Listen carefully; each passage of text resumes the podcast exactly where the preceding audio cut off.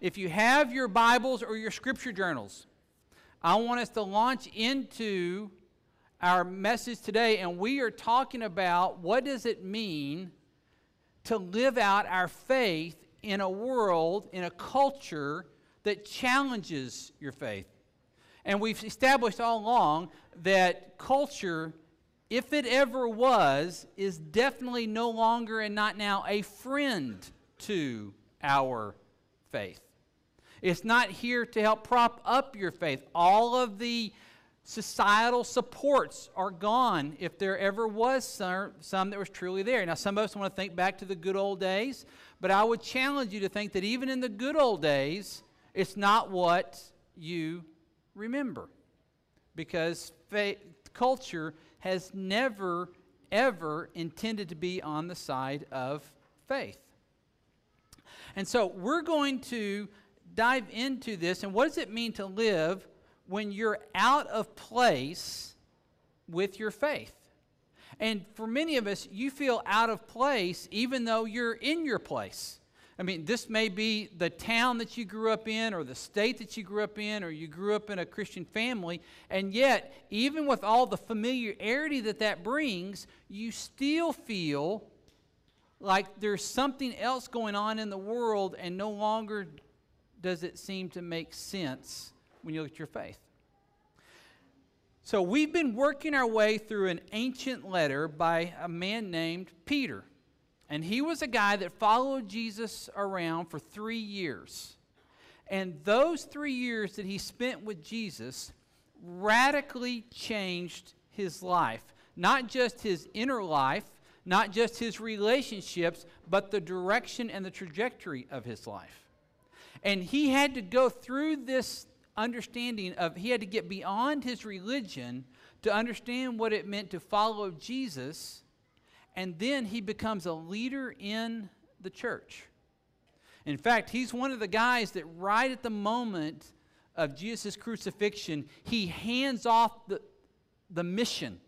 He hands off the task to Peter and his accomplices. And I'm sure that up in heaven, there was a bunch of angels going, This doesn't seem like a wise move, Jesus. You're going to give the whole thing over to them? Yes. What's the backup plan? There's not one. You're going to entrust them with everything. All of eternity is now going to weigh in the balance. And Jesus says, Yes.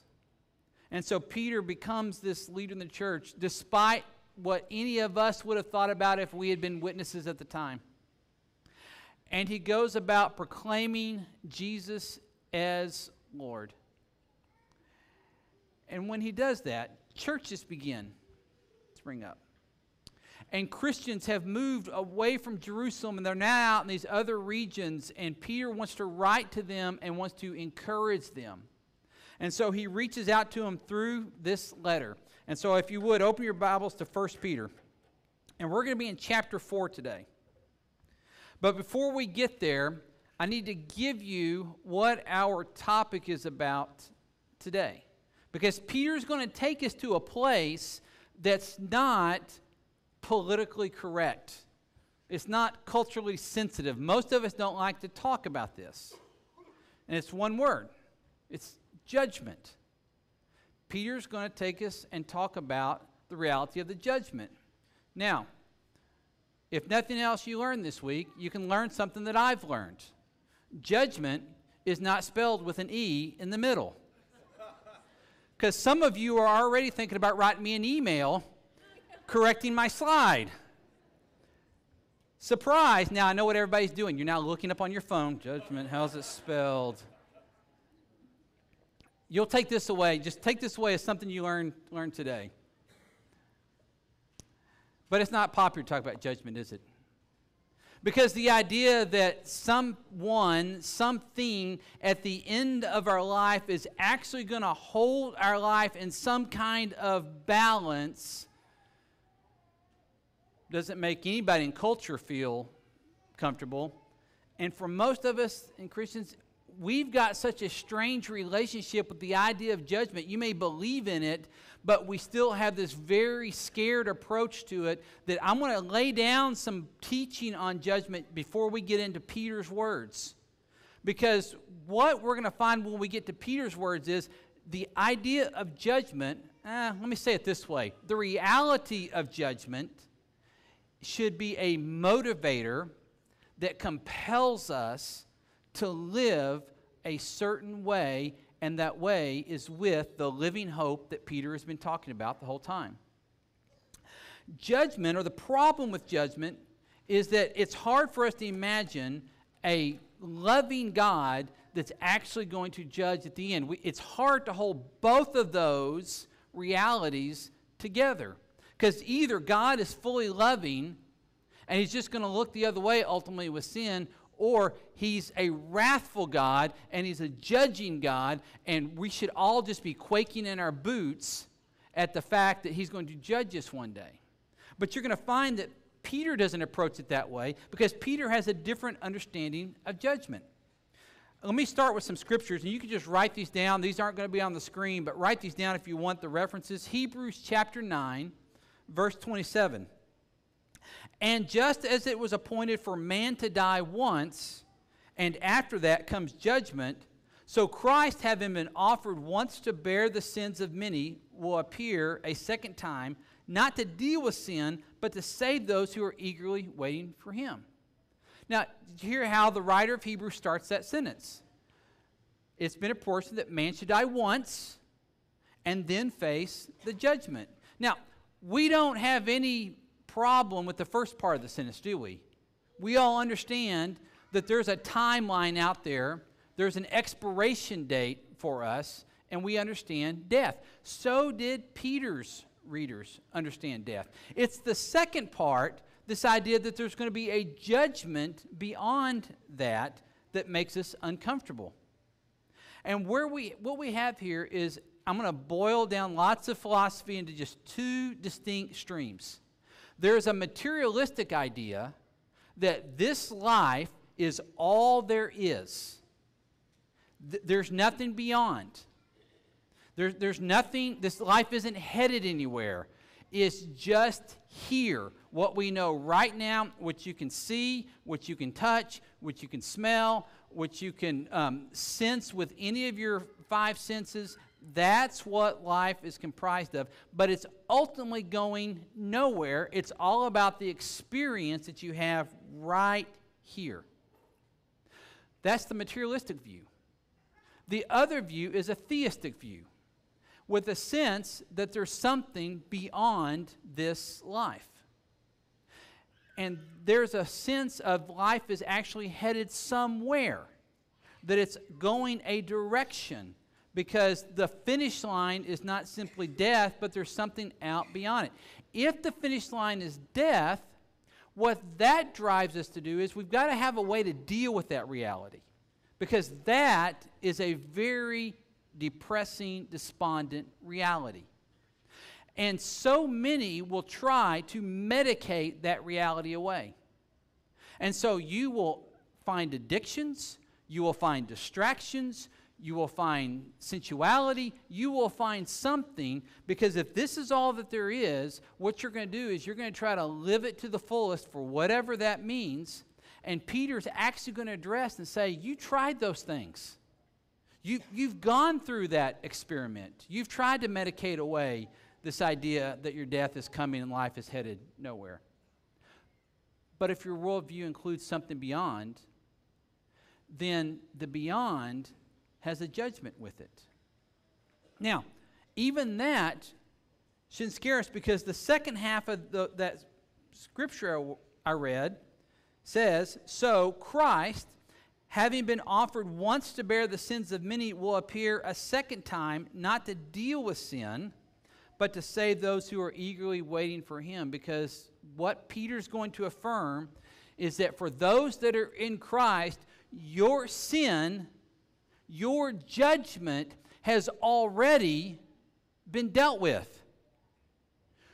Your offense towards God, your rebellion towards God, that day, that decision, that season that makes you ashamed to even think about, and perhaps you've never even confessed it out loud yet, that sin, for those that are in Christ, that sin has already received its judgment. It's not a day coming, it's a day that has been, and it was at the cross. That's why we don't fear judgment in the same way. And for those that follow Christ, the idea of a judgment actually brings comfort, not makes us uncomfortable. And in fact, one of my theories is that the reason that we have such a difficult time with judgment in our culture is based on the fact that we're so comfortable in our culture. Because we don't experience some of the horrific things that go on around the world. When it comes to evil, and experiencing evil and being the recipient of the evil, then you long for and you hope for judgment. Because what you need most is you need some type of accountability and the scales be made right again. And that's what Peter says God does for us.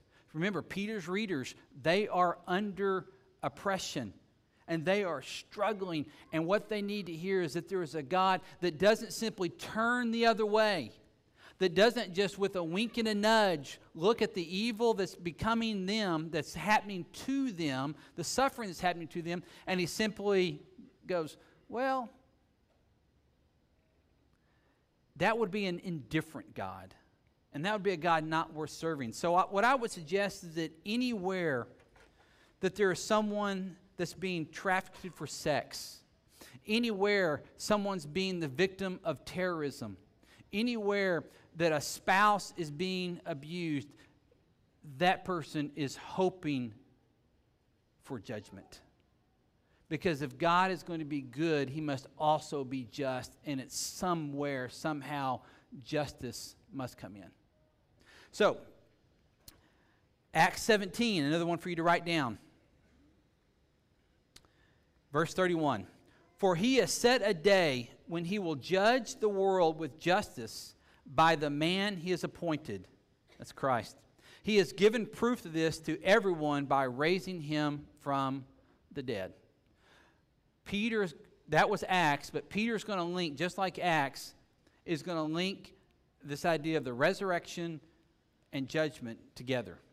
So, with that being said, I want to talk to you about the reason why, if the resurrection has happened, then judgment will happen, and why that should motivate us. I'll share this with you. God will judge, not because God gives people what they deserve, but because some people refuse to receive what no one deserves. If evildoers experience God's terror, it will not be because they've done evil, but because they've resisted to the end the powerful lure of the open arms of a loving Messiah. That's our framework for judgment.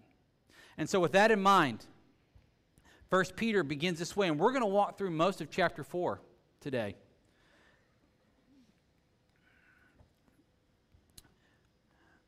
And as we walk through it, we're going to start in verse 1. We're going to actually take the three paragraphs that they have uh, together. First paragraph.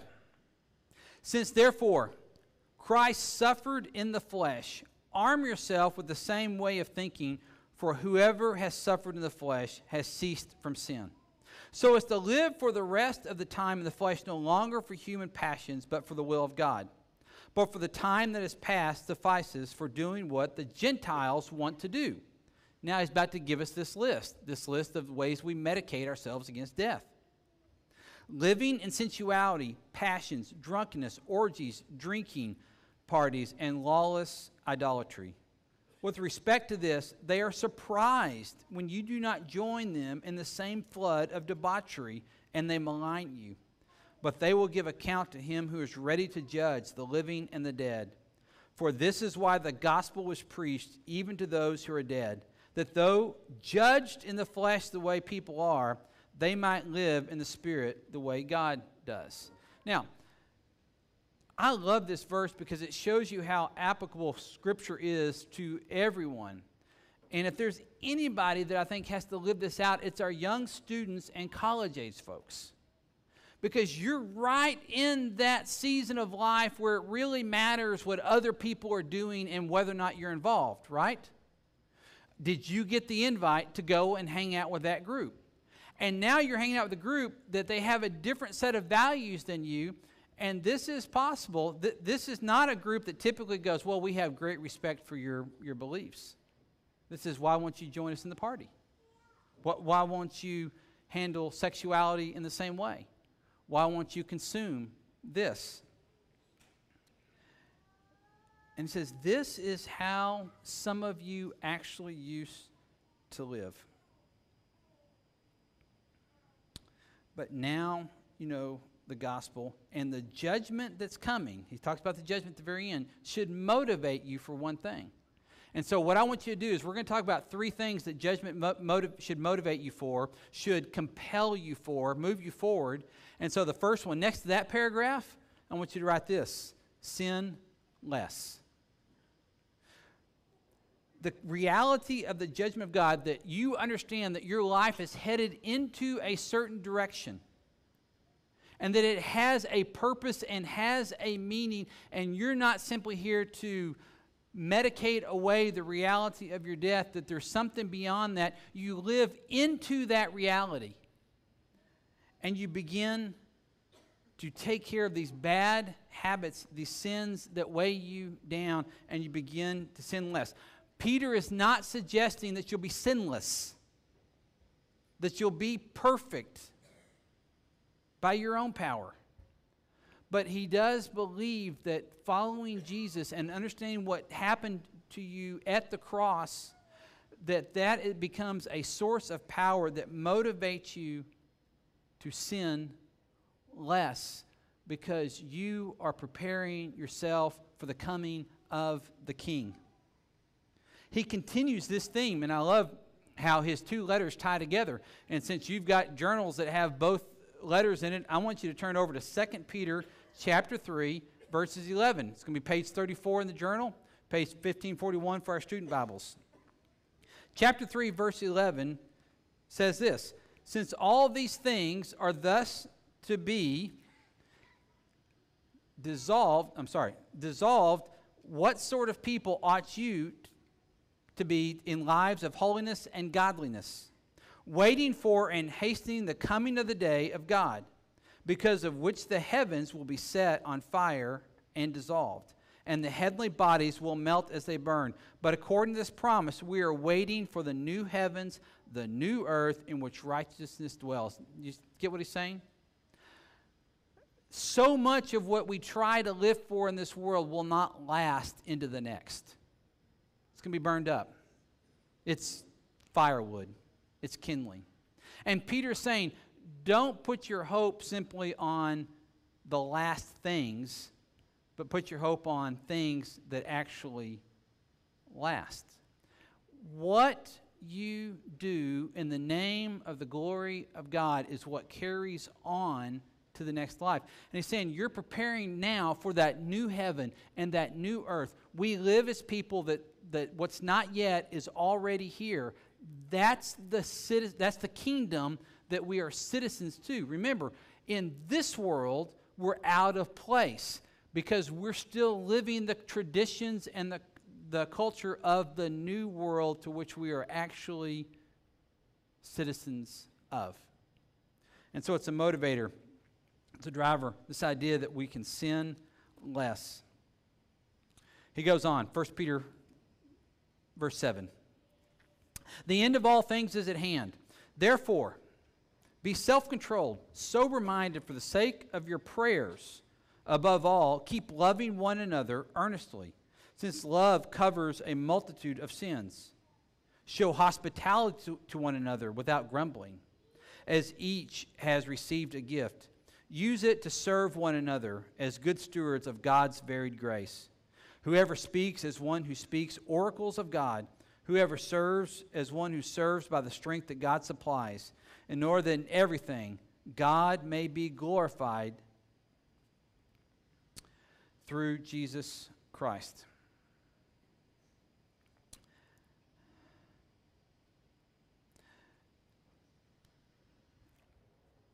Peter wants us to sin less.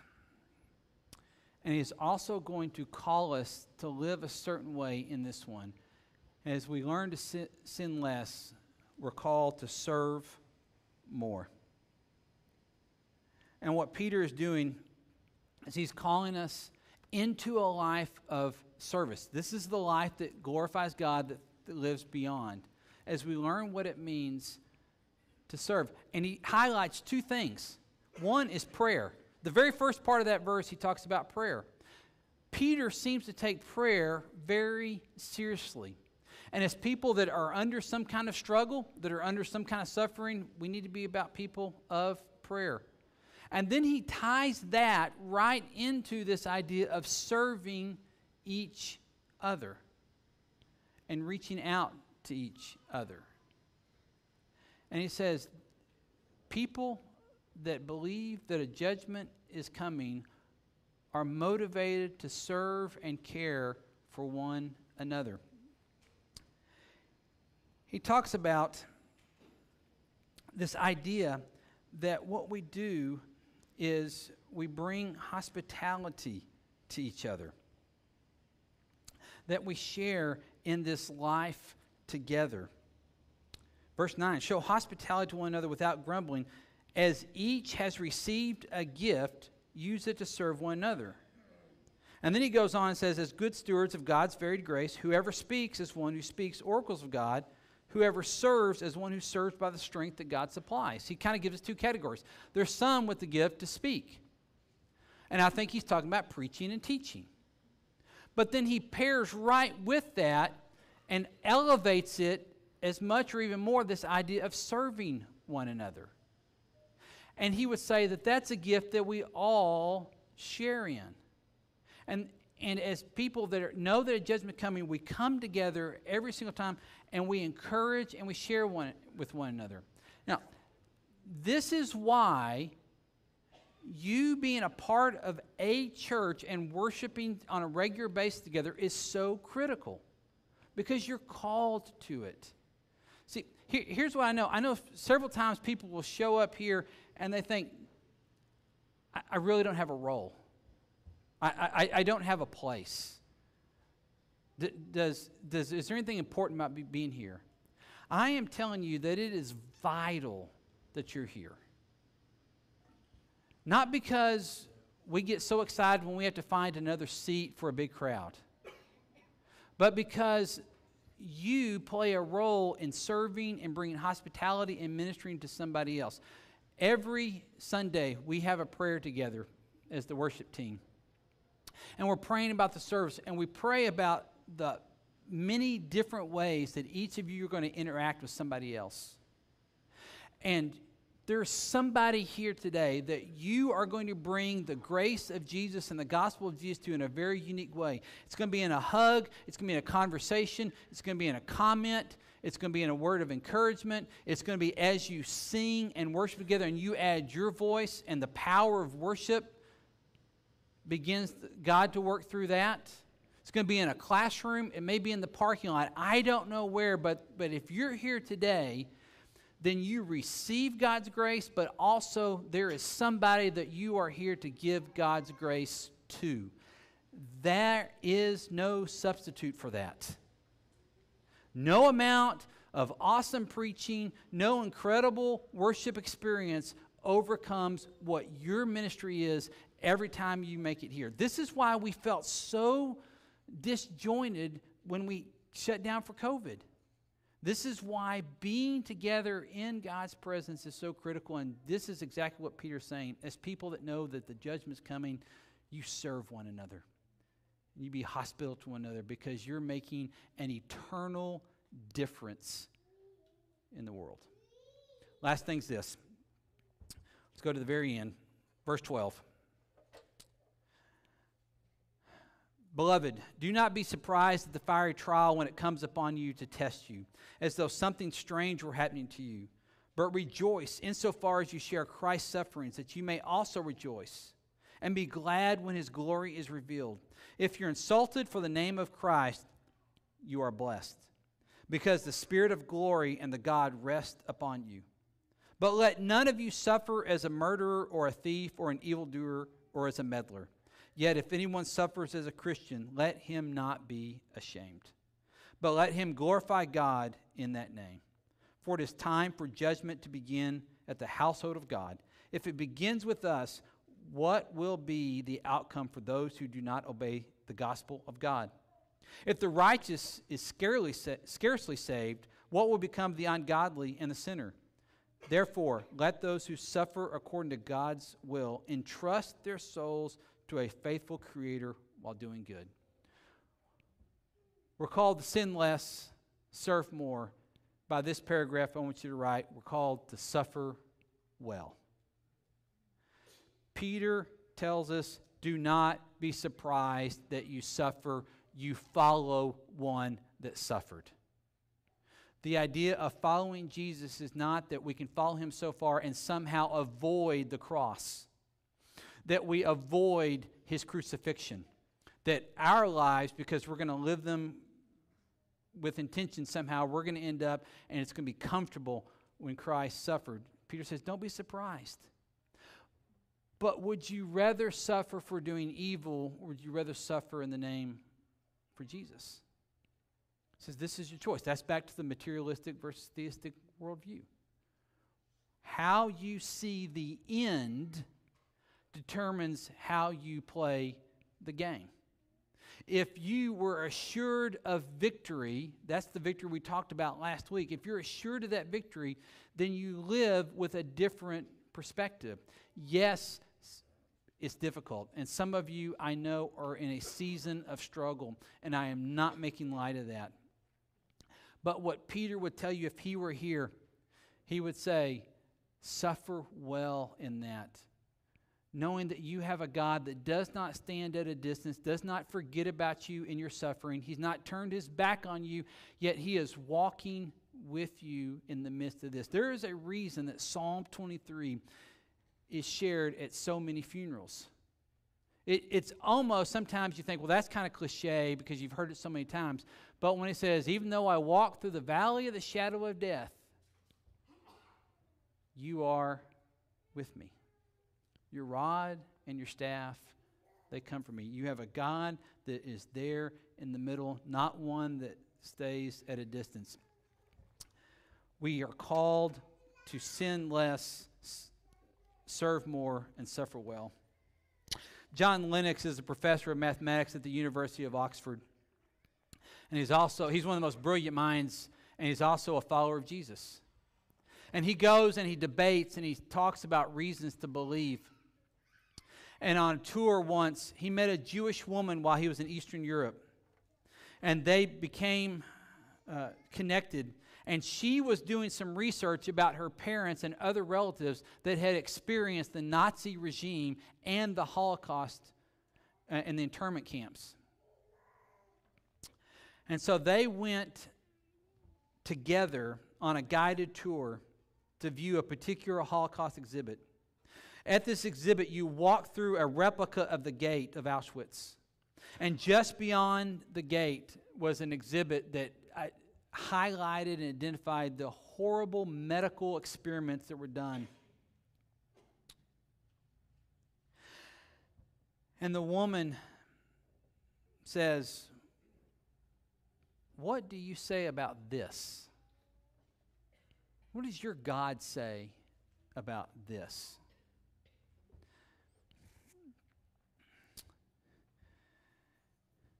And Lennox was thought for a moment.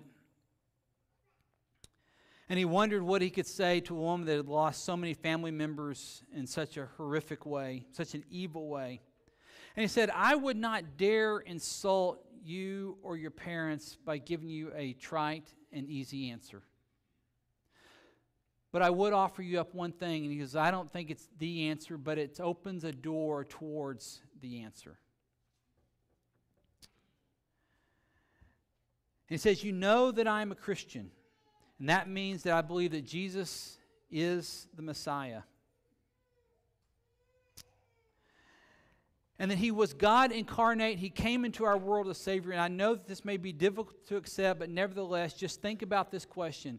If he really was God, then what was he doing up on that cross?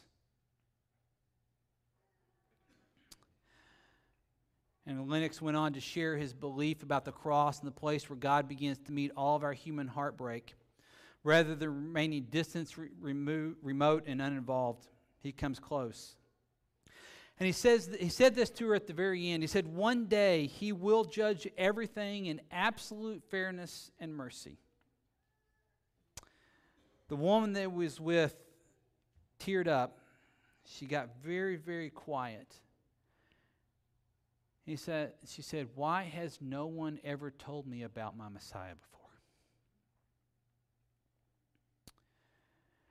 There was something about the reality of a God that was willing to step into suffering with her and someday would judge and make all things right again even though her family had experienced some of the worst evil we could possibly imagine and beyond our imaginations, there was something about that reality. Said, that's a Jesus I need to know about. There is a judgment coming. See, I, it, it would be unfair of me as your preacher to somehow pave over that fact or to ignore that fact. There is a judgment coming. But once again, for the believer, the judgment has already happened and it took place on a hillside in Judea in the AD in the year AD 33. Because that's why it says the people of God are judged first. Now, the opportunity is with the God that steps into history with us to handle our sin problem and walk with us in our suffering. He will make it right because He is a righteous God on that day. Let me pray for us. Heavenly Father, it's not easy or fun to talk about your judgment. I pray that it would be a place, a source for us to propel us into your arms. Father, may we sin less because of it, because that represents our old life, not our new life, our new hope, and the kingdom to which we now belong. Father, I pray that you would empower this group here to serve more. That we would see opportunity in each other to serve and to minister.